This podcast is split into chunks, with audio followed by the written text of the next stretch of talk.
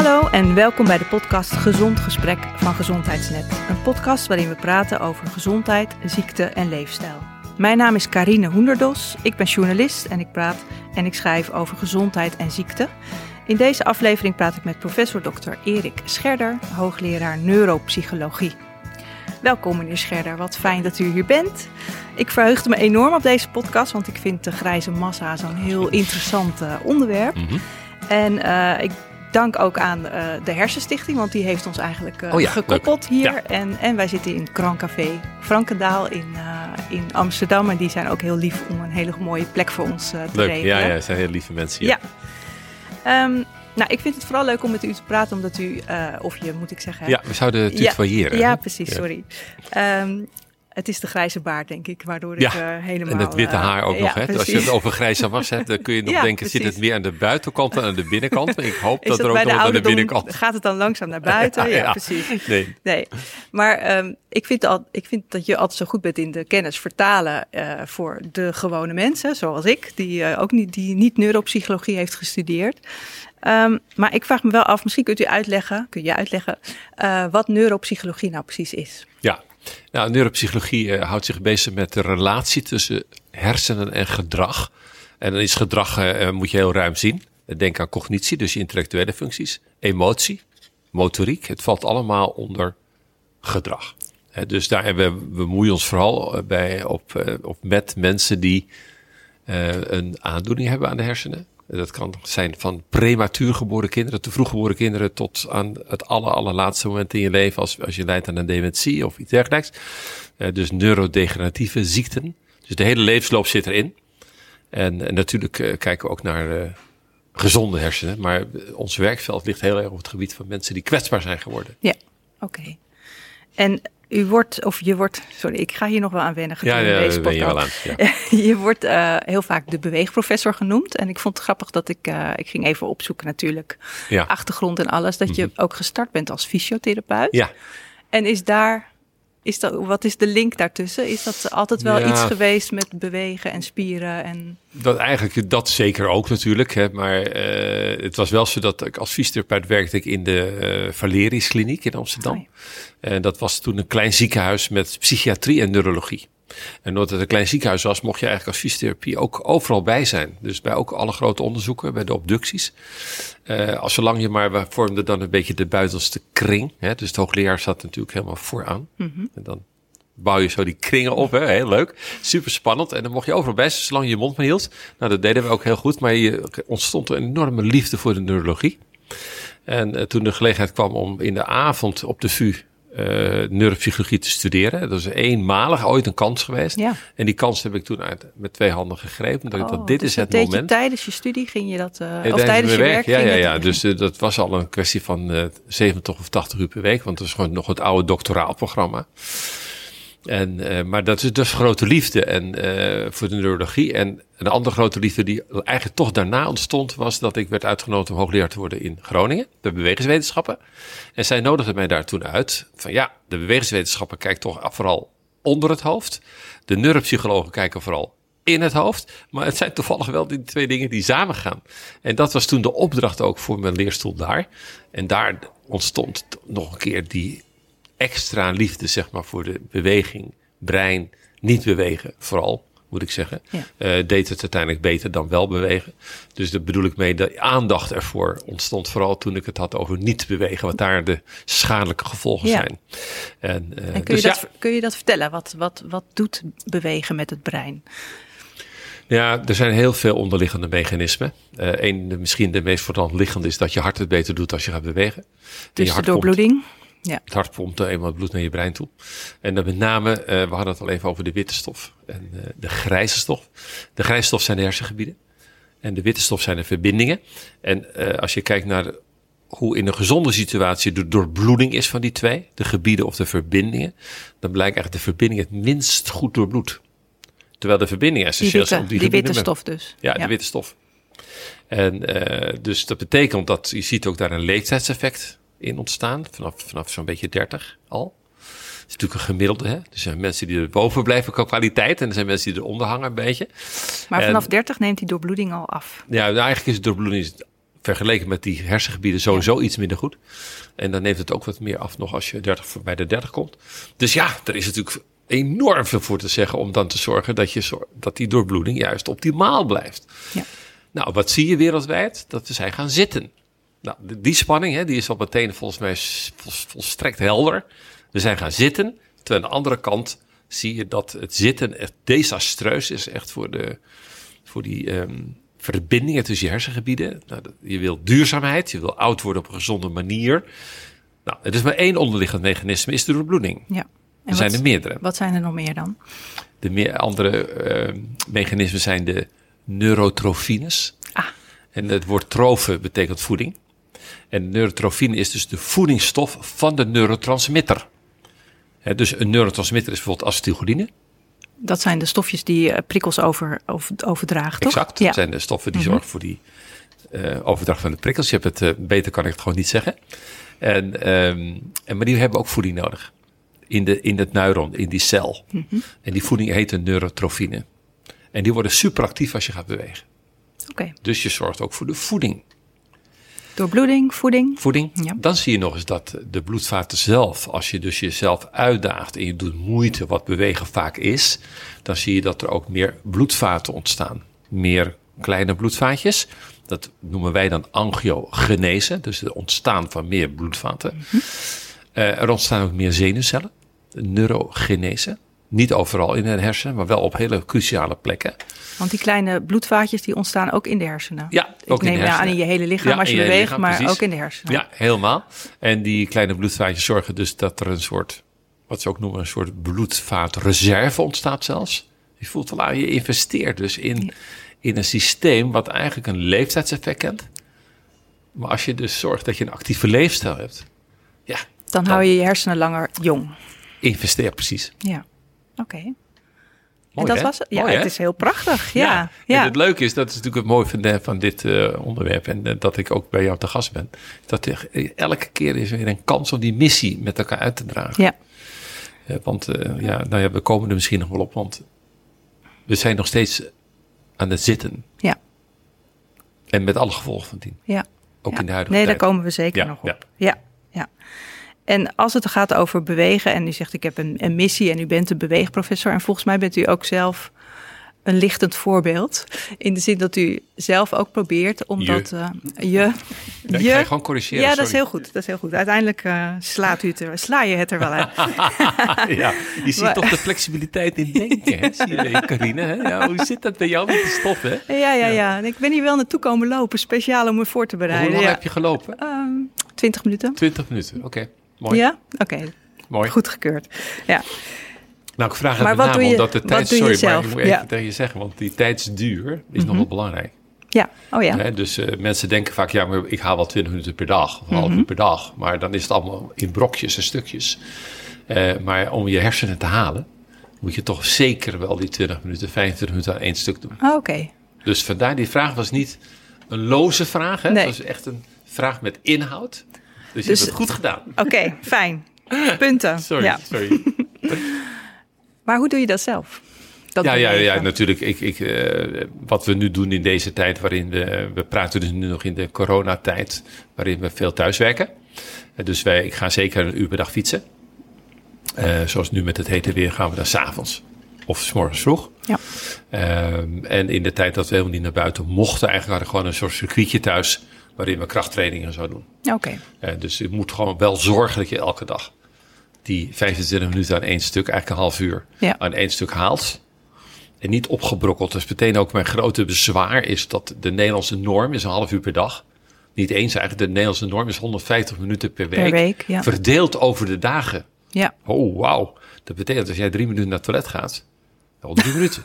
Nou, ik ga wel vier keer per dag naar het toilet. Dat is 12 minuten. Ja. Je haalt het half uur. Ja. En je hoeft er niets extra's voor te doen. En de 10.000 stappen per dag, nou ja, dat is misschien ja, wel dat veel. Is dat is best wel een klus. Dat is wel een klus, maar die zou je ook kunnen onderverdelen in uh, heel veel kleine brokjes. Ja, nou vind ik dan toch vind ik wel fijn als je die 10.000 stappen haalt. Hè, want die, maar we komen waarschijnlijk ook nog wel op. Maar sorry als ik het als ik je opbouw of verpest. Maakt niet uh, uit hoor. Maar, ik kom er wel weer op terug. Ja, ja, daarom.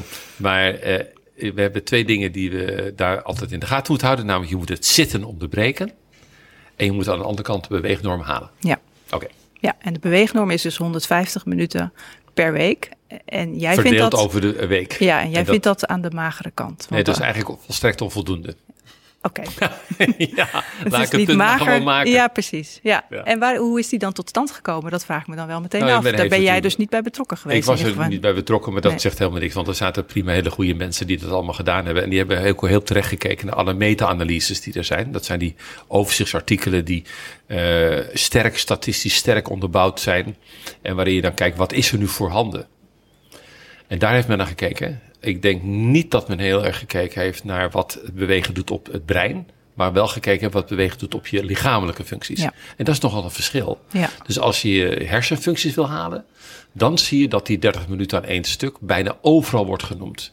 Misschien niet in meta-analyses, maar wel in losse studies. Ja, oké. En als je dan geen meta-analyse vindt en je zegt, dan laten we het erbij. Dat is dan toch jammer, omdat je eigenlijk ook best practices kunt doen. Ja. En de best, de best practices zijn ze eigenlijk, haal die 30 minuten aan één stuk. Dan doe je het in zijn totaliteit. Als je bijvoorbeeld kijkt naar de World Health Organization, wat zij adviseren, Ja, als norm in 2018 eh, was eh 300 minuten per week. oké. Gewoon het het dubbele. Ja, En dan zeggen ze dus ja, als je meer wil dan dat minimum. Nou, en 300 minuten vinden zij dan het minimum? Of eigenlijk je- zeggen zij die 300, zij, hun advies is haal 300 minuten Oké, per week. ja. En 150 is dan het minimum? Of Ja. onge- ja, Ja. oké.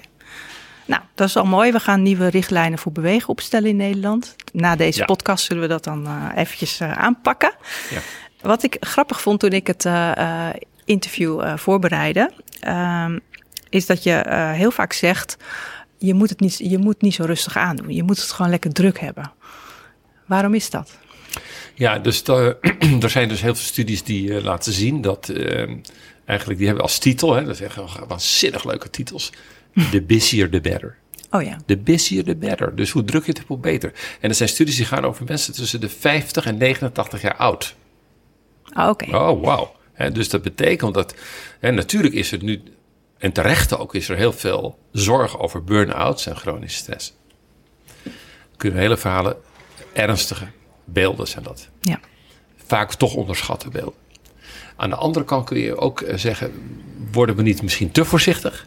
En denk, oh nee, nee, kalm aan. Hè. Ik, ik vanavond absoluut geen e-mails. En dan zeg je, ja, nee, nee, dat gaat mij ook te ver.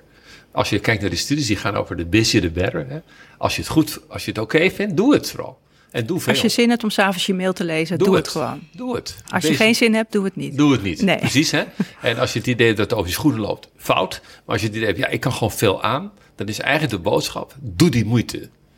Hè, dus eh, ik, ik plaag dan wel eens mensen. Mensen worden ook wel wat geïrriteerd als ik dan zeg, ja, heeft u, hoe gaat het met u? Ja, ik heb een lekkere dag. Dan zeg ik, een lekkere dag? Wat is een lekkere dag? Lekkere dag, wat is dat? is niet goed, een Nou, lekkere ja, dag. En dan zegt ja, maar ik kan ook een lekkere dag hebben met veel moeite doen. Hè? Mhm. Zeg, tuurlijk heeft u gelijk in. Maar het klinkt een beetje soft. Hè? Je ziet mensen die gaan met pensioen en zeggen: eh, Oké, jongen, leuk. En wat ga je doen? Ik, Erik, ik ga alleen nog leuke dingen doen. En dan raak je eigenlijk Dan, dan zeg ik tegen gealarmeerd. die persoon: Ja. Ik weet niet of je dat wel moet willen. Hè? Nou, je begrijpt, hè? de nuance is er echt wel. Ja. Je kunt leuke dingen doen die moeite kosten, maar dat is ook wel de boodschap. Dus als je Doe een beetje moeite. ja, er was ooit een hele mooie eh, fotoserie in Volkskrant. Eh, er waren toen nog mannen. Die werden gefotografeerd op de dag van hun pensioen. Hm. En twee jaar later. Oh. Oei, ja, jij zegt het Ja, ik, ik kan me er iets bij voorstellen wat er gebeurde in die twee jaar. Ongelooflijk. En dat ging, je hoeft alleen maar naar die foto's te kijken. Hm. Dus als je de stekker eruit trekt, hè, dat je niet meer om zeven uur bed dat moet. Ja. En dat Wat, wat me nu integreert is dat het onderzoek alleen was tussen vanaf 50 jaar. Is het zo dat die jongere mensen het gewoon altijd druk hebben omdat ze vaak kinderen hebben en carrière moeten maken? Waarom hebben ze die nou, oude het is, eh, doelgroep? leuk dat je dat vraagt, want dat is niet zo. Die studies oké. lopen van 50 tot 89, maar die zijn ook, er zijn ook studies eerder. Je ziet uit dat de drukste periode is zo'n beetje tussen de 30 en 39. En, eh, en dat komt natuurlijk omdat dan je gezin, kinderen, eh, baan. Hè. Maar de, het gevaar is ook een beetje dat je daarna denkt: oké, nou, ik heb nou mijn gezin, ik heb mijn baan. Dat is het dan ook wel voorlopig. Hè? Dat is de valkuil. En de valkuil is dat je denkt: hoeveel uitdaging heb ik nog? En daarom zeg ik wel, nu in deze tijd, hè, niemand heeft om gevraagd en heel veel mensen zitten in de, in de, in de enorm in de penarie vanwege banen en inkomens. Dus ik, ik ben helemaal niet blij met deze, totaal niet. Maar als je erin zit en je vraagt aan mij, Karine, zou dit voor je brein toch nog een gunstig effect kunnen hebben? Zou het antwoord kunnen zijn? Ja. Want je wordt nu wel uitgedaagd om te althans een groep voor ons, om er echt maximaal tegenaan te gaan. Wat haal ik eruit? Wat kan ik doen? Hoe haal ik toch mijn inkomen er weer uit? En wat kan ik hiervan leren? Nou, hè, dus, dus er zit iets in van die moeite hoefde ik voorheen niet te doen. Die moet ik nu wel doen. Ja. En dan kan ik toch laten zien dat het een gunstig effect heeft. Oké, ja. Want we hebben het we, dat komt al regelmatig ter sprake, maar we zitten natuurlijk nog in de, in de corona, uh, in het coronatijdperk. En het, het, begint zelfs weer een beetje op te bloeien, ja. voor, voor, op te vlammen. Um, ik, ik, stelde op Twitter de vraag van, ik ga Erik Scherder spreken, wat wil je graag van hem weten? En iemand stelde ook de vraag, wat doet corona met je hersenen? Ja, dat kun je en letterlijk nemen en, uh, en misschien iets figuurlijker ja, allebei, ja. Uh, kijk, figuurlijk gezien uh, hangt het dus heel erg af van de omstandigheden waarin je zit. Uh, het zou kun, best kunnen zijn dat, dat hoor je ook al een beetje uit sommige surveys van die, van die, van die soort vragenlijst die dan worden rondgestuurd, dat mensen zeggen, nou, ik heb ook wel hele positieve ervaringen, want ik ben meer thuis. Ik zie nu dat die red race het ook niet is voor me. Hè, en, en die ervaren dat als mentaal iets prettigs. Um, als je kijkt naar de chronische stress die het voor een aantal mensen met zich mee kan brengen, zie je echt dat chronische stress, ja, dat heeft zijn negatieve effecten.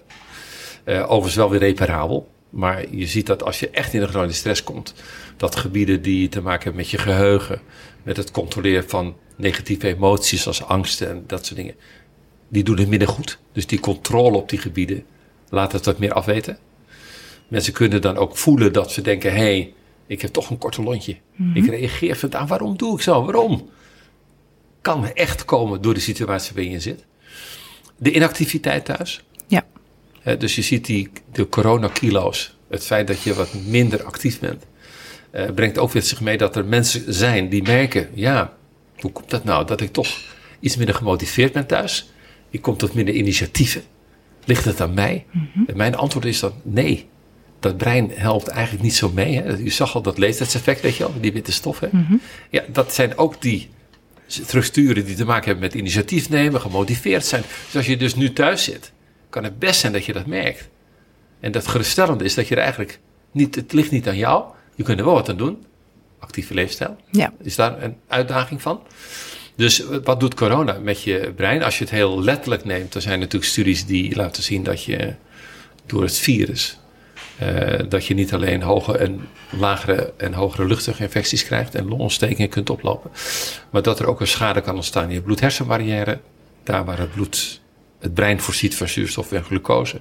Die barrière kan wat meer beschadigd raken, waardoor er ook ernstige beelden kunnen ontstaan in je centraal zenuwstelsel. Je bedoelt dus, dat het virus kan binnendringen in, de, hersenen hersenen en daar schade aanrichten? Ja. ja. Of vanuit het hart dat zich kleine klontjes bloed vormen die weer leiden tot een trombosevorming. Ja. Waar we, we zien dat mensen een infarct krijgen.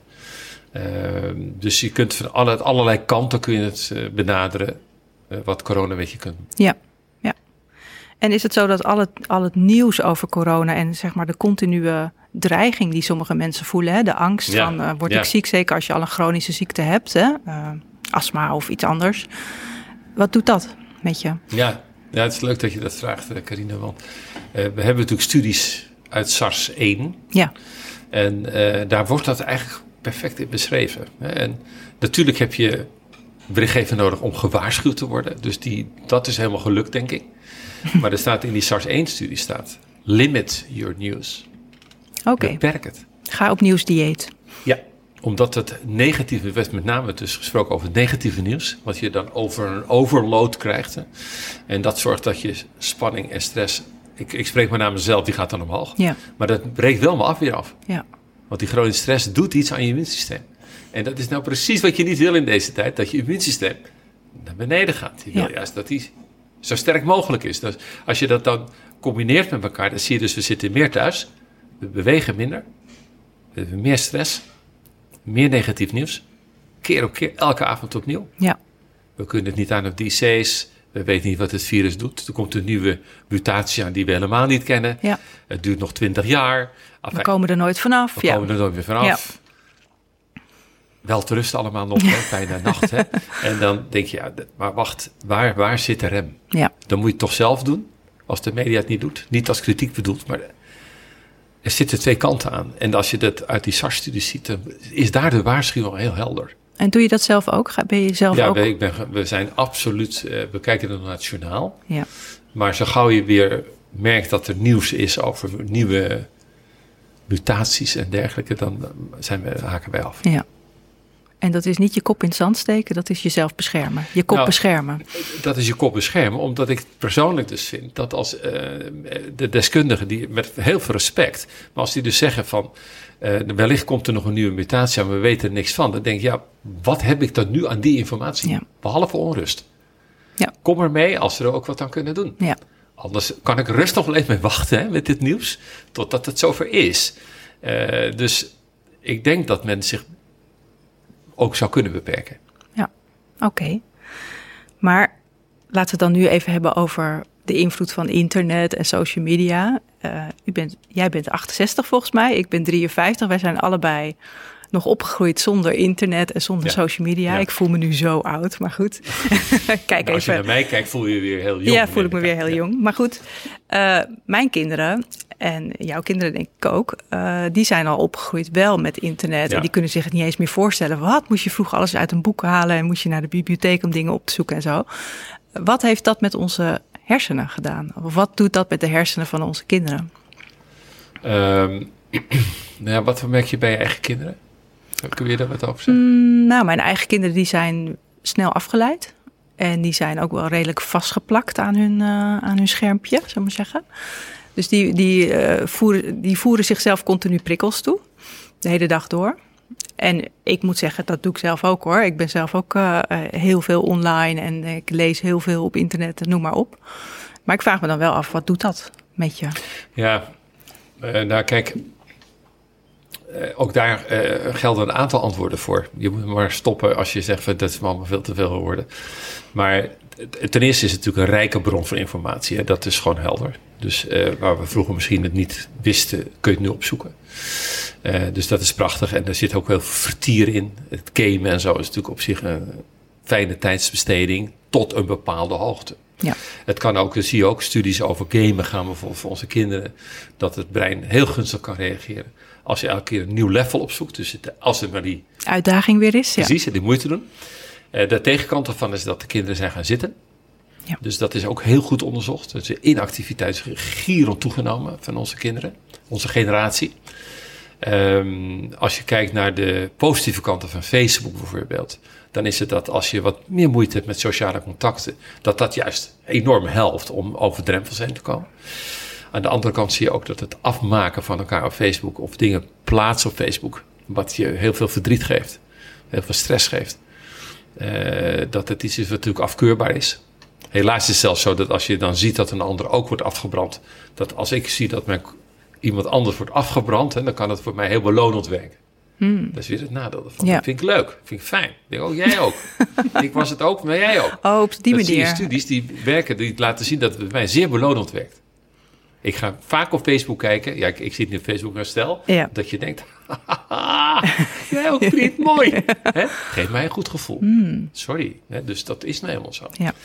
En, Is dit puur Erik of is dit de mens die eh, dit gevoel heeft? nou ja, ik, eh, laat ik zeggen, dat is ook Erik. En ik denk ook dat eh, als ik naar de literatuur kijk, dat het op grotere groepen is Ja, onderzocht. Hè? Maar ik wil niet zeggen dat het, mij niet, dat het voor mij een vreemd gevoel zou zijn. Ja. Dan zou ik oneerlijk zijn Ja. daarover. Eh, dus, ehm, dus ja, er zitten ontzettend veel kanten aan. Als je kijkt naar ehm, studies die gaan over eh, wat is nou moeite doen in je hersenen.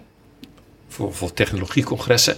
Ik was eh, nog niet zo heel lang geleden op eh, voor de crisis. Toen er nog congressen waren, ja. en er was iemand die sprak voor mij over zelfrijdende auto's. Ik, ik, ik, ik verbind het even aan internet, gemakzucht of niet. Hè?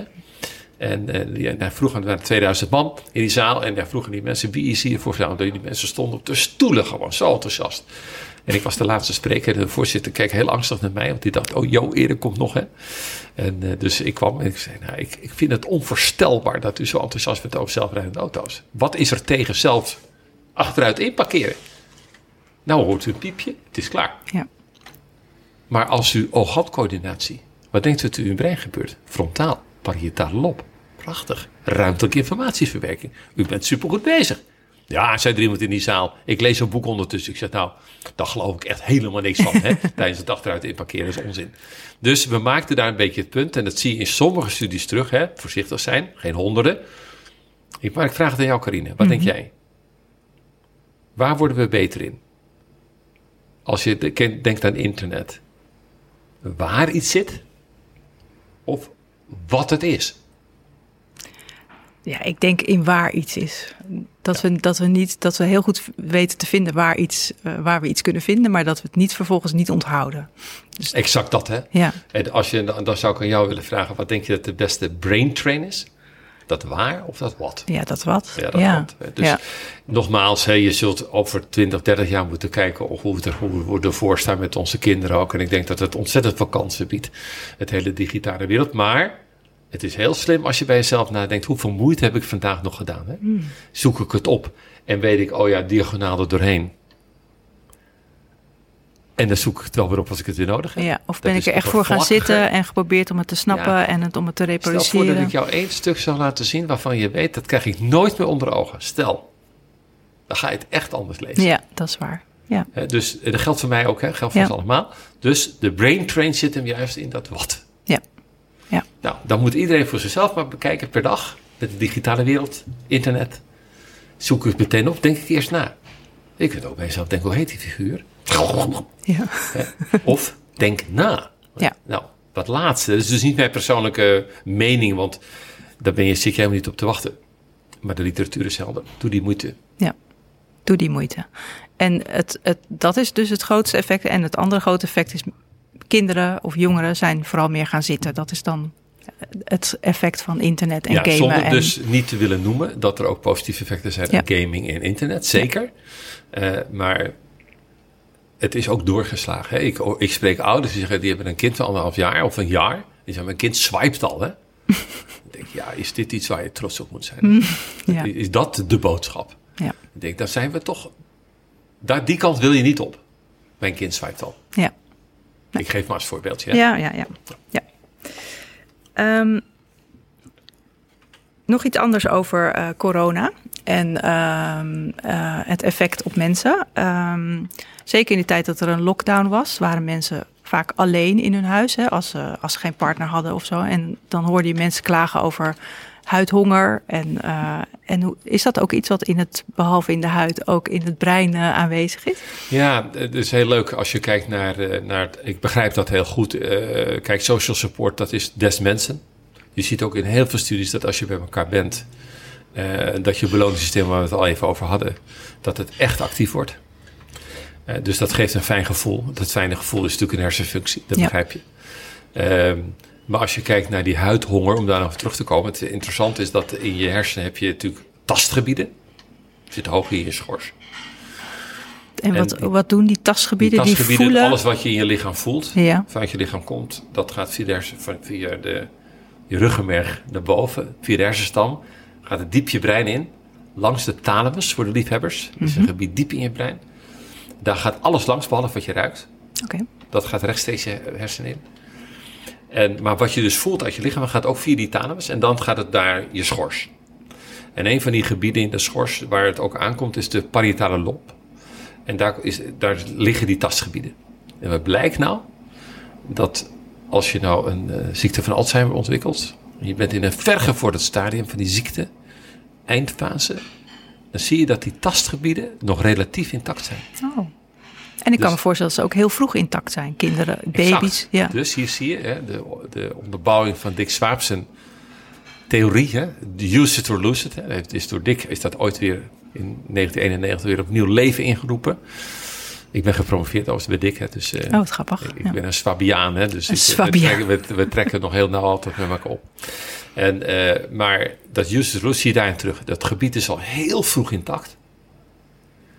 En overleeft alles. Het overleeft zelfs de ziekte van Alzheimer. En dat vind ik toch wel heel bijzonder. Ja, Dus als je dan denkt aan huidhonger. dat is dus heel bazaal. Een hele het is basale zo behoefte. bazaal. Ja, Ja, precies. Dus, dus ja, dat mensen daar niet meer aangeraakt worden. Het, het, het, het overigens is het, het, eh, zeg maar, het raakt je hart als je leest de studies. Maar het blijkt dat mensen die ouder en ouder worden, steeds minder worden aangeraakt. Even los van de corona. Je komt alleen te staan, je partner overlijdt, kinderen werden- wonen ver weg. Weet je, dus het aanraken is sowieso al iets wat leeftijdsgerelateerd Ja. is. Ja. ja. Oké. Mooi hè, wel hè? Dat je dat toch Ja. uit die brein kunt terugvinden hoe aanraking belangrijk is. Ja, dat is heel mooi. Ja. Ja. Ik, ik ben bang, of ik ben bang, ik denk dat het heel leuk is, maar volgens mij kun je alles terugvinden in je brein. Of niet? Nou ja, best wel veel. Ja. Het is echt wel een leuk vak. Ja, nee, het is prachtig. Ja. Leuk is het. En, en eh, oxytocine, hoe zit het daarmee? Is dat eh, ook een stofje wat dan wordt aangemaakt bij aanraking? Of, eh, Ja, zeker. Ja, ja, ja. En het, het wordt ook aangemaakt als je iemand niet aanraakt. Hè. Dus als we nog een beetje in de coronatijd blijven, dan wat mij heel erg heeft geraakt, maar wat op zich heel bekend is, is dat je in Italië zag hoe mensen vanaf het balkon met elkaar gingen zingen. Ja. Nou, dat met elkaar zingen in koor, hè, dat is eh, heel veel oxytocine vrijmaken. Oh. Dus de, je ziet dat er in koren zingen. En dat geeft een geweldige saamhorigheid. Gemeenschappelijke kracht ook. Hè. En, eh, en dat komt mede door die oxytocine die wordt vrijgemaakt. Oké. Ja, Oh, wat grappig. En dat is dus iets wat mensen zelf bedenken. Hè? Gewoon, Ja. En oxytocine, voor de mensen die dat niet weten, dat is het. Ja. ja je zou kunnen zeggen het, het gelukshormoon. Hè. Ja. Het knuffelhormoon wordt het ook wel genoemd. Ja. En het wordt vrijgemaakt vanuit de hypothalamus. Overigens een van de gebieden waar Dick wereldberoemd op is, Dick Swaap. Hè. Dus die is de hypothalamus. Nou ja, niet alleen, maar hij weet alles eh, van de hersenen. En, eh, maar de hypothalamus is een van zijn grote aandachtsgebieden. En daar wordt het aangemaakt. Ja. Oké. Goed. Ehm, je werkt nog steeds, hè? je bent 68, maar je werkt Zeker, nog steeds. Want eh, ik heb net ook al begrepen, je moet nooit met pensioen eigenlijk. Nee. Was ik ook eigenlijk niet van plan, maar dat ik ben blij dat te horen dat het Ja. ook gewoon geen slimme zet is. Ja. Ehm, en wat voor studies ben je nu mee bezig en wat, wat, wat wil je nog, wat zou je nog graag willen? Ja, Ontdekken. ontdekken. Voor ik antwoord geef, als je dat oké vindt. Eh, mensen denken vaak, hij altijd met, niet met zijn pensioen, hè, maar ik ben stratenmaker geweest of ik ben versleten. Dus ik heb daar alle respect voor. Hè. Dus het is niet zo dat je denkt, iedereen moet maar door en zo. Mhm. Je kunt het ook op allerlei andere manieren doen. Ik, ben, ik heb geluk dat ik dit werk heb Ja. en dat ik door mag. Goed. Maar goed, als je straatmaker bent, dan eventjes daar naar op terug en je, eh, je zwaait je baas gedag. Wat zou je dan kunnen doen om, eh, om je een gezond pensioen te hebben? Ja, fijn dat je dat vraagt. Want dan is de, de volgende opmerking zou er zijn, ja, doe moeite. Dus de- denk aan hobby's. Ja. Heeft u altijd al een keer een fotografiecursus willen doen die er echt om, om gaat? Hè? Doe het. Dat zijn precies die studies waar ik toen straks naar verwees. En er waren mensen die gingen bijvoorbeeld quilten. Ben je bekend met quilten? Gelukkig niet, denk ik. ik weet het niet. ik weet oh het niet. joh, dat wordt knippen. Want de- nu, de hele quiltwereld gaat nu onderuit. Hè? Het quilten is echt iets moois. Omdat, eh, niet dat ik het ken, hè, maar ik weet wat het is. Het, is, het zijn eh, prachtige zeg maar, wandkleden maken van die verschillende lapjes. Met knippen dus, ja. Ja, ja, ook knippen. Ja. Maar dat zijn dus echt kunstwerk. Oké, Ehm, sorry mensen van de quilt. nee. En, ehm en de fotografiekers, dat was nou. Dat, en wat zag je dus als je dat ging doen? Dan deed je niet alleen die hobby's uiteindelijk veel beter, maar ook geheugenvol verbeteren. Ja. Terwijl dat helemaal niet in die hobby zat. Nee. Dus je ziet wat wij noemen een far transfer effect. Je leert niet alleen die hobby, maar ook andere cognitieve functies verbeteren, far op afstand. Ja, Prachtig mooi. mooi. Oké. Ja, Eh, terug naar jouw vraag, want die, die, De- die ging over ehm, dat je nog aan het werk bent en ik vroeg me af van waar ben je nu waar ben mee je bezig? bezig? Ja. Ja. er lopen nog heel veel promotieonderzoeken. ja. Heb ik verstart ook gewoon nieuwe op. Ik heb afgesproken met de VU, mocht ook omvallen, kan een andere, andere hoogleraar dat weer overnemen. En eh, de, de studies die nu lopen gaan bijvoorbeeld over muziek in de hersenen. Oh, En bijvoorbeeld eh, nu kijken we naar digitaal muziekonderwijs. Wat doet het op de intellectuele ontwikkeling van jonge kinderen? Gewoon op school. Prachtig mooi. We kijken wat. Mhm. en waarom eh, digitaal? ja, omdat eh, de muziekleerkrachten zijn natuurlijk eigenlijk onvervangbaar. Ja. Maar zijn er wel uitbezuinigd. Ah, Dus daar waar scholen denken, ik heb het geld niet, maar ik wil wel muziek, is het natuurlijk interessant om te kijken wat doet dan het digitaal muziekonderwijs. En is het ook voor de docent die niet een vakleerkracht is, toch uitnodigend en motiverend om dat te doen. ja. Heel leuk. Eh, we kijken naar bijvoorbeeld wat doet ehm, bij kinderen met een cerebrale parese. Dat zijn kinderen die tijdens rondom de geboorte een hersenletsel hebben opgelopen. En vaak spasticiteit hebben. Eh, wat doet bijvoorbeeld het lopen? Die lopen dan ook vaak met spasticiteit. Eh, als ze dan gaan lopen op muziek, Hmm. gaat het lopen dan beter. En vind je dat terug in een cognitie. Prachtig onderzoek. Ja. Eh, we kijken naar eh, de ziekte van Parkinson en pijnbeleving. Pijn is ook iets waar we heel veel jaren al aan besteden. Wat pijnervaring betekent voor mensen met een dementie of mensen met een neurodegeneratieve ziekte, zoals de ziekte van Parkinson of zoals MS, multiple sclerosis. Dus daar kijken we ook naar. Eh, nou ja, we kijken in de gevangenis. Wat doet de gevangenis op de hersenen van de gedetineerden? Dat doen we samen met Jesse Meijers. Hij is gepromoveerd op het onderzoek om te kijken als je drie maanden binnen bent. Of dan functies als impulscontrole. Wat natuurlijk juist bij veel gedetineerden een kwetsbare functie is. Of die impulscontrole nou verbetert. Ik vraag het aan jou, Karin. Wat denk jij? Drie maanden, jong iemand. Wat denk Ja, je dat er ik, gebeurt met die ik, impulscontrole? ik vrees eh, met grote vrezen dat dat eh, verslechtert. Ja. ja. Ja. Dat, Is dat ook uit zo? die studie ook. Ja. Ja. Terwijl je dus eigenlijk maatschappelijk gezien wil je juist dat als de persoon weer vrijkomt, Ja. dat hij veel meer controle heeft over zijn impulsen. Ja. Nou, En wordt er ook onderzoek gedaan naar hoe je dat zou kunnen verbeteren? Of- ja, Jesse Meijers is degene die dat onderzoek nu doet in Zaanstad onder andere. En die kijkt naar running therapy. Oh ja. Dus die gaat met de gedetineerde op de luchtplaats, eh is hij aan het hardlopen. En, eh, en we willen, de, de justitie wil heel erg mee ook in Nederland overigens, in dat idee van verrijkte omgeving. Hè, dus een omgeving die uitdaagt. En eh, dus die wil mee, dat is ontzettend leuk. En, en eh, dus op allerlei manieren, je kunt, ver- je kunt gaan tuinieren bijvoorbeeld. Dat doen we in Vught hebben we dat. Dat een, een gedeelte van de gedetineerden mag daar die tuinen gaan onderhouden. Eh, nou, die running therapy is een mooi voorbeeld. Ja. Dus we, we zijn op weg. Ja. Maar het- je voelt wel net steeds in, die, in diezelfde sfeer van bewegen, uitdagen en moeite doen. En moeite doen. Dat Ja. moeite doen blijft dus steeds een essentieel punt. ja. Ja. Dus nou, die studies lopen er allemaal. Want eh, over moeite doen gesproken, stel je bent, je luistert en je zegt, nou, ik, ik, beweeg, ik beweeg altijd, ik doe elke dag hetzelfde rondje van een half uur wandelen. Ja. Op Is- zich prima. Ja. Ik zou het leuk vinden als je natuurlijk een andere route neemt. nu Ja. dan. Ja. Dus eh, ik heb ook collega's die zeggen, ik fiets altijd naar mijn werk. Maar ik fiets ook steeds andere routes. Oh ja. Ik doe het zelf ook. En, ehm, en je kunt op allerlei andere manieren, ook als je wat ouder wordt, eh, ja, weer met hobby's beginnen. Ja. Oké. Nou, mooie dingen nog op de, op de agenda, wat je wil eh, ja, gaan dat nog onderzoeken. geval we er niet zo in, Carine. Eh, nee, dat is waar. nee, dat nog- Mooie nee. dingen, nog heel lang. dat nog ja. wijst erop dat je denkt, hij valt al bijna om, die man, hè? Maar hij is toch nog met iets begonnen, hè? Nee, Nee, daar nee, ik, nee. Daar heb ik sinds ik vijf... Het is heel gek, als je 65 wordt, dan denkt... Vlak voordat je vijf bent, praat niemand over omvallen. Ja. Ik werd 65 en iedereen dacht, wanneer valt hij om? En dat heeft me moeite gekomen. Zeg, hou eens op, jongens. Ja. Hè? Hou eens op met, want ik geef Nou, dus ik vind het wel heel terecht dat je dit nu tegen mij Nee, zegt. want- maar ik plaag nee, je natuurlijk. nee, nee, snap nee, je, maar ik vind het wel maar, terecht. Maar ik ben er, je voelt wel, hè, je, Ja. ik ben er zeer sensitief voor. Dat je dus denkt van waarom kan ik niet gewoon... Hè, dus ik geef alle onderwijs op de VU. hè, Ja. Geweldig, niet alles, maar ik geef gewoon mijn eigen vakken. Hè. En, eh, maar het is toch grappig, dat is er niet uit te krijgen. Leuk hè? Ja. Ja. Ja.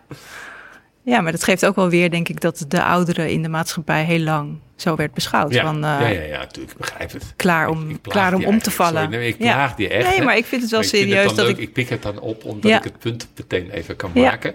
En dat, het, natuurlijk, dat ik het liefst zou leven, niet met het idee van... En dat is bij niet aan tot komen hoor. Nee. Want ik word nu 1 december 69. Ja. Ik had, ik geloof een maand geleden weer zo'n gesprek met uh, personeelszaken. Uh, hoe is dat geregeld als je ermee stopt? Ja. Het is, je krijgt het er niet uit. nee. nee. Ehm, ik wil nog een leuk onderwerp aansnijden. Tenminste, dat vind ik een leuk onderwerp. En dat is, uh, want we hebben het heel over uitdagen en over druk zijn en noem maar op. Maar hoe zit dat met uh, creativiteit? En uh, nou, hoe zit het met creativiteit? Want volgens ja. mij moet je dan juist niet zoveel moeite doen. Ja, heel leuk. Ja, het is en en. Ik moet zeggen dat ik belicht altijd een beetje eenzijdig het niet moeite doen, inderdaad.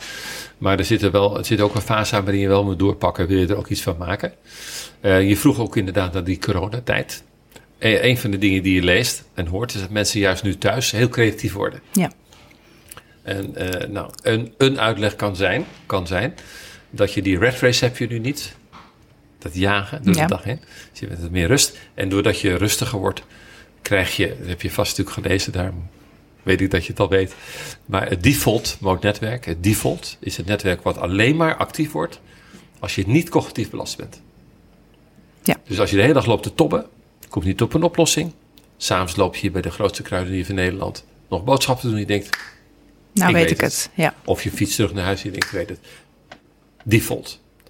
En dat is het creatieve netwerk. Maar default betekent toch.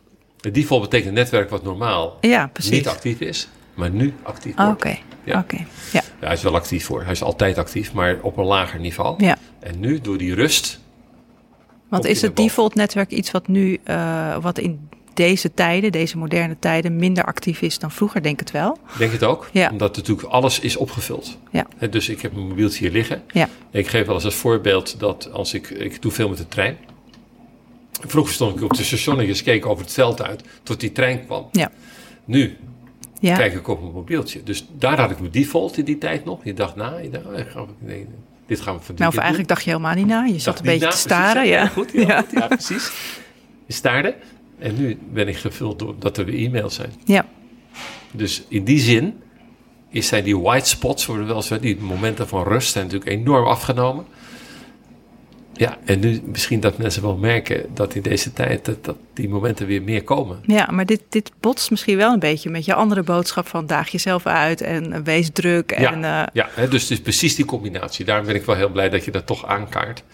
Hè, dus de busier, de better. Maar vergeet niet die rustmomenten. ja. Maar ik denk dat het elkaar niet bijt namelijk. Nee, nee, oké. Ja, ik denk dan als je s'avonds toch nog die e-mail eh, eh, moet lezen van jou. nee, maar dat- nee, maar dat zei ik niet. Ik zei, stel dat je het fijn vindt om nog een e-mail te lezen, Ja. doe het. Ja, Die moet het niet moeten. nee.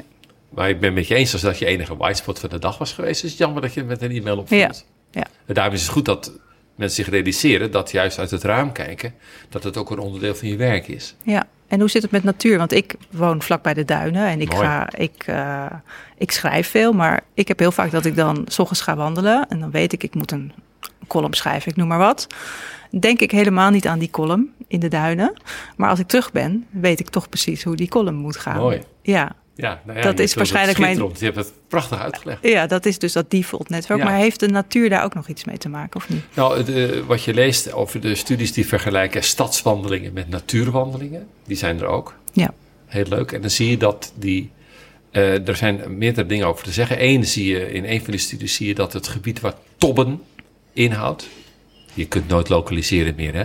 Maar een gebied dat een rol speelt bij tobben, die wordt deactief als je in de natuur loopt. oké. Dus je piekt minder. Dat betekent dat je dus cognitief minder belast bent. Dus default krijgt meer kans. Ehm, en je ziet ook dat eh, bijvoorbeeld je prefrontale netwerken in de verrijkte omgeving als natuur het beter doet. Eh, die worden meer uitgedaagd, hè, want eh, je ziet dingen, je beleeft dingen anders. Ja, Ehm, en die prefrontale netwerken hebben weer controle op je negatieve emoties. Op je, op je stemming. Dus, dus je stemming verbetert, je Ja. gaat minder piekeren. Je gaat minder piekeren. Ik moet echt nog vaker Dus, naar de eh, ja, duinen. je ik doet- ben je al heel al vaak heel in de duinen. Ja, precies. Ja. Oké. Ehm, Oh ja, die creativiteit, sorry. ja, Dus één kant van het verhaal was, in de rust kom je op ideeën. ja, Er zit nog wel een kant aan dat je het ook moet doorpakken. ja. Dus je ziet wel in die creativiteitsstudies dat er ook netwerken actief worden die uiteindelijk zorgen dat je ook tot actie overgaat. Dat je het uitwerkt. Ja. Dat je denkt, dit was niet goed, ik moet het net iets anders doen. Ehm, Dan moet je weer die moeite doen. error monitoring. Hè? Ik Ja. zit een foutje, dit ga ik monitoren. Ik kan remmen op wat ik eerst dacht.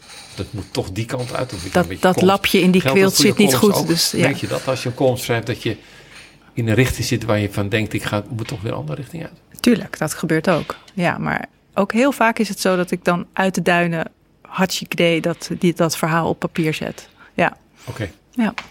ja. Ik raad iedereen de duinen aan. Ja. Ja. Ehm, ehm, ik, wat, je, wat je dus doet in je, in je werk is dus heel veel vertellen over hoe je je brein zo gezond mogelijk kunt houden. Dat is eigenlijk niet je echte werk, hè, want dan ben je dus vooral bezig met mensen met die iets hebben aan hun brein en, Ja. dat, en daar onderzoek naar doen van hoe je dat eh, kunt verbeteren. Die hele preventieve kant, daar ben je dus heel erg van, eh, van bekend. En wat is, wat is jouw missie en wat, wat zou je willen bereiken daarin? Ja, ehm, nou de missie is eigenlijk dat, eh, kijk, je hebt, je had, eh, we hebben nu een pandemie, maar er was al een pandemie. Die pandemie heet lichamelijke inactiviteit. Het is de officiële benaming van de WHO, 2012. Oké. En die kostte in die tijd eh 5,3 miljoen mensen het leven per jaar. Wereldwijd, 5,3 miljoen mensen. Oeh, die wint het nog van corona. Ja, Ja. En dat zijn mensen die eh, lijden, die overlijden aan ziekten gerelateerd aan zitten. En wat zijn die ziekten? Diabetes type 2, Ja. hart- en vaatziekten en obesitas. Overigens niet eigen schuld, dikke bult. Er zijn mensen met obesitas die er niks aan kunnen doen. Laat dat ook helder zijn. Ja. Maar die relatie ligt er. En als je dan kijkt wat er gebeurd is na die wake-up call in 2012 met die pandemie, fysieke inactiviteit, dan zie je dus in 2016 nog niets veranderd. Elk jaar 5,3 miljoen mensen overlijden eraan. En sterker nog, er zijn in 2016 41 miljoen kinderen van 0 tot 5 jaar, alleen al die leeftijd, kan je nagaan, 0 tot 5, 41 miljoen kinderen wereldwijd die obese zijn. Dus je ziet, het gaat helemaal de verkeerde kant uit. Ja. Dan in 2019, dus verleden jaar. Laatste upgrade, update. Wat blijkt? Pandemie nummer 1 is er nog steeds. En het wrange is dat dus precies die mensen die in die pandemie 1 zeer kwetsbaar zijn, zijn precies dezelfde mensen Ja. die nu kwetsbaar zijn voor corona. Ja. Logisch, want door diabetes type 2, hart- en vaatziekten en obesitas gaat je immuunsysteem naar beneden. Ja. Dus we hadden al een pandemie, nummer één. Het is niet gelukt om dat te veranderen. Dat was mijn grote missie. Om door te koppelen aan hersenfuncties. Dan denk ik, nou, nou wilt u toch wel. Hè? En nu heb je de pandemie nummer twee. En je, wat je ziet nu in zijn studies, echt ongelooflijk. En die hebben in de titel, ik praat over een studie van een maand geleden. Of er staat in de titel two pandemics. Twee pandemieën, die koppelen dat dus inderdaad. Of er staat in zo'n titel exercise protects against COVID-19. de, de COVID-19. Ja. Als je dat dan leest en je leest over, die, over dat bewegen immuunsysteem, toen dacht ik, dat, dat moet nu de haak worden. Ja. Ik heb er ook niet om gevraagd. Het is er nu. Mijn missie naar bewegen hersenen. Als je het in mijn hart kijkt, moet je heel bescheiden zijn over de spin-off. Maar nu het immuunsysteem. Ja. Nou, en we hebben de, het manifest met Joop Alberda. En eh, Louis van Gaal en, en, en Guus Hiddink en, en eh, ehm, nog een paar anderen. Epke, eh, onze coach van de damesvoetbal, eh, voetbal, ehm, Sarina. Hebben we dat manifest geschreven. En dan zie je toch wat grote namen doen. Eh, want we zitten nu bij de regering. Oké. En dat was een uniek moment, een maand geleden. 7 juli, om precies te zijn. Eh, waren we op VWS uitgenodigd. En, en nou, want wat bleek dus uit die studies... Sorry, ik moet even terug. Wat bleek uit de studies van pandemie 1? Dat het niet lukt in al die landen. Nee. Omdat die departementen niet met elkaar samenwerken. Iedereen denkt, bewegen, dat is sport. Oh ja. Nee, je moet ook Het is niet gezondheid, het is niet ruimtelijke ordening, Exact, het is exact. niet... Ja. Exact wat jij zegt, Karine. Ja. En wie zaten nu? Op 7 juli bij elkaar. Bij VWS. Arie Slop, onderwijs. Martin van Rijn. Paul Blokhuis, preventie. Maar ook ehm, Tamara van Ark. eh, gezondheid. Eh, infrastructuur. Sociale zaken. Kijk. Financiën. Kijk. Iedereen zat daar. En zij zeiden zelf, dit is uniek. We hebben Ja. nog nooit eerder zo'n club bij elkaar gehad. En Joop hield de presentatie en ik. En eh, Guido Davio, hij is de vertegenwoordiger van de Sportbond in Nederland. En we hebben daar gezegd, dit gaat hem worden. Nederland moet veranderen. Ja. En, wat gaat het hem dan worden? Nou, we gaan, we, gaan, we gaan nu in september hebben we de eerste afspraak staan. Dus ik kan er nog niet over uitlopen. Mhm. Maar zij hebben wel, het woord is gevallen, er komen iconische maatregelen. En die iconische maatregelen betekent eh, dat we daar, dat vragen natuurlijk mensen van waar denk je dan aan? Maar je zou er dus aan kunnen denken dat bijvoorbeeld het gymnastiekonderwijs en het onderbreken van het zitten van kinderen op school, dat dat gewoon weer manifest wordt. Ja. Dat dus in bedrijven, dat je niet meer zegt, we hebben hier een fruitschaal staan. Prima, hè? Geen, nul kritiek, fantastisch. Maar een stap verder. Ik neem mensen aan. Ik zorg ervoor dat mijn mensen die 10.000 stappen halen. U mag gewoon nu naar buiten tijdens werktijd. Ik noem maar. Dan Ja. moeten dingen gebeuren. Hè? Ja. We hebben ooit op de VU gehad, ik weet niet of je dat nog wil horen hoor. Maar dan hadden ze dus de eerste drie verdiepingen, twee verdiepingen afgesloten van de lift, met de lift. Studenten moesten lopen. Ja. Behalve als je een beperking had, je een pasje. Hè? Oh ja. Easy, toch? Ideaal. Ja. Ze waren op tijd op college, zaten er fit. Dus ik, ik, wil, ik kan niet voorspellen, maar ik ben waanzinnig. Dat, dat is de missie, daar ja. vroeg je naar. Ja, ja, ja. En dat gaat nu gebeuren. En is het, is- het is wel een beetje pijnlijk als ik een beetje eh, mag, mag prikken nu. Van dat, het, dat er dus zo'n pande- zo'n tweede pandemie nodig is geweest. Om eindelijk dit voor elkaar te krijgen. En dan weten we nog niet of het echt voor elkaar eh, komt. Ja, zeker. Ja. Want de overheid eh, gaat traag en eh, voordat dit allemaal effect heeft. Maar ben je nu wel positief gestemd? Denk je van. Ja, ik, ik ben heel erg positief gestemd. Ik heb, we hebben natuurlijk meerdere, al ook met, eh, met Zoom en Teams, hebben we eh, de bewindslieden gesproken voordat we lijfelijk bij elkaar waren. En ze zijn echt heel erg optimistisch, althans positief ingesteld. Ze willen echt eh, actie ondernemen. Eh, en dat is zeer oprecht. Oké. Dus ik ga ervan uit dat dit gaat lukken. Ja, mooi. Ja, Ja. fantastisch. Ja. Ja, dat omdat is- je nu iets kunt doen de afweer. Want vergis je niet, hè, de komende decennia, je moet niet alleen nu denken, de komende decennia komen we zo weer virus aan. Ja, Maar als onze totale weerstand verbeterd is, dan kunnen we dat beter aan. ja. Ja. dan kunnen we beter aan. Ja. Oké, dus de regering gaat voor ons in actie komen. En nu nog, zeg maar, als. als En meehelpen. Hè? onge- ja, precies ongeveer ons laatste vraag. Wat kun je, als je nu luistert naar deze podcast en je denkt: oké, ik, wil, ik wil iets doen. Ik wil mijn weerstand verbeteren. Ik wil Ja. de doorbloeding van mijn hersenen verbeteren. Ik wil slim blijven. Ik wil moeite doen. Wat moet je allemaal doen? Of Ja. wat, wat raad je aan? Ja, dat valt best nog mee. Ja. Nee, als je die twee dingen zou je in de gaten kunnen. Onder, kan ik het zitten onderbreken? Ja. Eh, dan kun je nog zeggen voor welk doel doe ik het. Bijvoorbeeld een studie laat zien voor de BMI, voor je lichaamsgewicht, tailleomvang. Is zoveel je kunt onderbreken het zitten is perfect. Je kunt nooit te veel doen. Gewoon even naar het toilet, even opstaan. Even, als je toch moet bellen, loop even rond door de kamer. Ja. Doe. Ehm, wil je iets doen aan je bloeddruk en, en bloedsomloop? Ik heb het nog even over alleen het zitten gedeelte. Mhm. Eh, kijk dan, als je een uurtje hebt gezeten, moet je een half uur lopen. Een uur zitten is wat dat betreft wel best veel. Maar heb je een half uur gezeten, vijf minuten lopen al genoeg. Oh, Om het, om het negatieve effect van het zitten te niet te doen. Hè? dus een half uur is maar vijf minuten en een uur zitten, dat is een half, half uur. uur. Oh, Oké, Ja. dit is een Dus boete. dat uur zitten is, heeft een negatiever effect. Ja. Je moet er meer tegen aangaan. Ja. Nou, dat is toch, dat kun je gewoon larderen door de dag heen. Ja. Als je aan de andere kant kijkt naar de beweegnorm. Dat is natuurlijk moeite doen ook. Het opstaan van zitten trouwens ook, want we zitten graag. Mhm. Dus wat is die beweegnorm? Nou, in het algemeen gesproken, sorry, in het algemeen gesproken, denk aan een half uur één stuk. Elke dag. Zeven dagen in de week. Ja, ik, ik voel dat die beweegnorm gaat eh, veranderen binnenkort. Eh, Als het aan jou ligt, zeker. eh. Ja, dat moet aan één stuk worden. ja, Ja. ja, En dan niet omdat ik het zeg, maar uiteraard niet. Maar gewoon die studies zijn helder. Als je dan denkt aan je afweersysteem, half uur. Als je denkt aan de goede doorbloeding van niet alleen je lichaam, maar ook van je brein, half uur. Natuurlijk is langer beter. Niet is over zo, ga buiten je grens om, nooit doen. Maar ik denk dat iedereen bij zichzelf denkt, een half uur per dag op 24 uur, dat moet haalbaar zijn. ja. Oké, en dit is alleen het bewegen. Wat kun je nog meer doen voor je hersenen? Ja, dus als je daarnaast eh, bij jezelf alleen maar eens nagaat, hoeveel heb ik nou vandaag moeite gedaan? Is al super als je het nadenkt. Heb ik een lekkere makkelijke dag gehad? Ging het allemaal eh, een beetje opgezocht, een beetje vergaderd? Nou, enz- enzovoort. Hoeveel moeite zat er nou eigenlijk bij? Heb ik gezegd, oh jongens, wat doet zich voor daar? Probleem? Ah Henk, doe jij dat? Hè? Nee, zelf doen. Hè? Dus je kunt er op allerlei manieren bedenken, heb ik moeite gedaan? Ik bedoel, als je de boodschappen gaat halen, kun je het thuis laten bezorgen. Hè? Je kunt het ook zelf halen. Ja. Nou, Carine, wat denk jij? Is beter. Ja, nu vraag je wel heel erg naar de bekende weg. Nu, nu hoef ik Nee, geen nee, moeite nee, te doen. ja. nee. Ja. Nee, het was ik.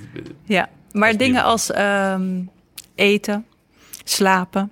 Daar hebben we het eigenlijk nog helemaal niet over Nee, gehad. niet over gehad. Mediteren. Ja, nou ja, kijk, slapen is essentieel. Denk dan aan 7 uur, 8 uur gemiddeld. Is fantastisch. Eh, waarom? Omdat je tijdens het slapen zorgt dat de energieaanmaak weer tot stand komt. Er is een reiniging van je brein. Je afvoer- afvalstoffen worden afgevoerd en je maakt weer nieuwe energiedepots aan. Waar je de volgende dag profijt van hebt. Ja. Dus denk niet, oh wauw, ik kan met vier uur, kan ik wel. Nee, dat, dat lijkt zo, maar dat is niet zo. Dus dat is belangrijk. Eten is natuurlijk een- enorm belangrijk. Dat je gewoon kijkt van wat eet ik en hou ik mijn gewicht in de gaten. Eh, we schrijven nu momenteel een boek, dat doe ik samen met Leonard Hofstra. De boek heet Hart voor je brein. hart voor je brein. En we hebben ook Leonard gekeken, Hosta is een cardioloog. Ja, is Ja. een hoogleraar cardiologie. En we hebben gekeken welke voedingsstoffen nu vooral een bijdrage leveren aan de vaatverwijding. Is gericht op die witte stof, et Mhm. maar ook voor je organen. Heel leuk. En dan zie je dus dat ding als, als natuurlijk zo'n beetje, een beetje eh, denken aan groene groentes waar nitraten zit, zorgt voor vaatverwijding. Maar ook knoflook en chili peppers en zo. We hebben de- precies dat opgezocht. Dus het is niet echt een dieetboek, maar het is wel opgezocht van wat zorgt er voor vaatverwijding. Dat kan je ook gewoon door de dag heen voor jezelf bekijken. Dus het is allemaal low level, zodanig dat iedereen kan denken, nou, Dat kan ik. daar pas ik gewoon toe. Ja. Oké. Nou, ik vind het een heel, ik vind het hele mooie adviezen. Nou. En is er nog iets waarvan je zegt, ja, maar hier heb je het niet over gehad, Carine. Dat vind ik zo jammer. Eh, nou ja, we hadden het nog over muziek kunnen hebben natuurlijk. Oh ja. In de zin van, wat doet muziek voor je brein? Ja, En, en, we hebben het er wel kort over gehad met het onderwijs. En, Precies, eh, met ja. het onderwijs. Ik, ik hoop En dat samen zingen. Ja, ik, ik hoop, eh, mediteren hebben we niet over gehad. Nee, Ehm, wat betreft muziek kan je zeggen dat eh, het natuurlijk best een onderdeel van de dag zou kunnen zijn. Eh, als je denkt aan minder stress en dergelijke, omdat die muziek kan zeer kalmerend werken. Eh, maar ook als uw kinderen kunnen op laten groeien met muzieklessen. Muziekinstrumenten spelen is een waanzinnige verrijking. Dus dat is heel mooi. Hm. Ja.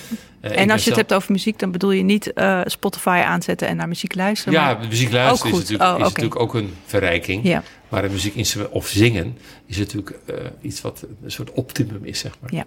Terug naar meditatie. Ja.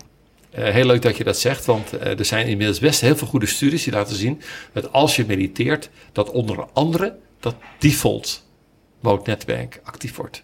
Niet alleen over, het hangt vanaf waar je in die meditatie zit. Dus het is echt wel goed bekeken. En het hoort nu eigenlijk toch wel bij een rijtje van dingen die je kunt doen als je door die coronavirus of periode eigenlijk toch spanningen voelt, gestrest voelt. Dan zie je dat in het rijtje staan. Dus het is eh, yoga, Ja. eh, dat soort dingen horen daarbij. Meditatie, mindfulness een beetje, wordt een beetje doorheen elkaar gebru- Ja. gebruikt. Maar dat heeft echt wel een impact. Oké. Dus ik vind het echt leuk om dat nog Ja. wel mee te geven. Nou, het is eigenlijk wel een hele waslijst, maar het zijn allemaal kleine, toepasbare, praktische Ja, dingen. althans zo is het wel bedoeld. Ja. je denkt, dit kan ik gewoon echt doen zonder Ja. buiten grenzen te gaan. Ja, precies. Oké, nou, dankjewel Erik Nou. voor het gesprek. Graag gedaan, Karine. Jij ook bedankt. Nou, je luisterde naar Gezond Gesprek, een podcast van Gezondheidsnet, gepresenteerd door Carine Oenedos en met producer Jonne Seriza. De tune is van de Yearlings. Kijk voor meer informatie over hersenen op www.gezondheidsnet.nl of www.hersenstichting.nl. Wil je reageren op deze uitzending? Via Twitter zijn we te bereiken via Van Carine of Gezond Nieuws. En abonneer je vooral ook op iTunes en laat daar een review achter, want dat vinden we leuk. En dan kunnen meer mensen de podcast Gezond Gesprek vinden.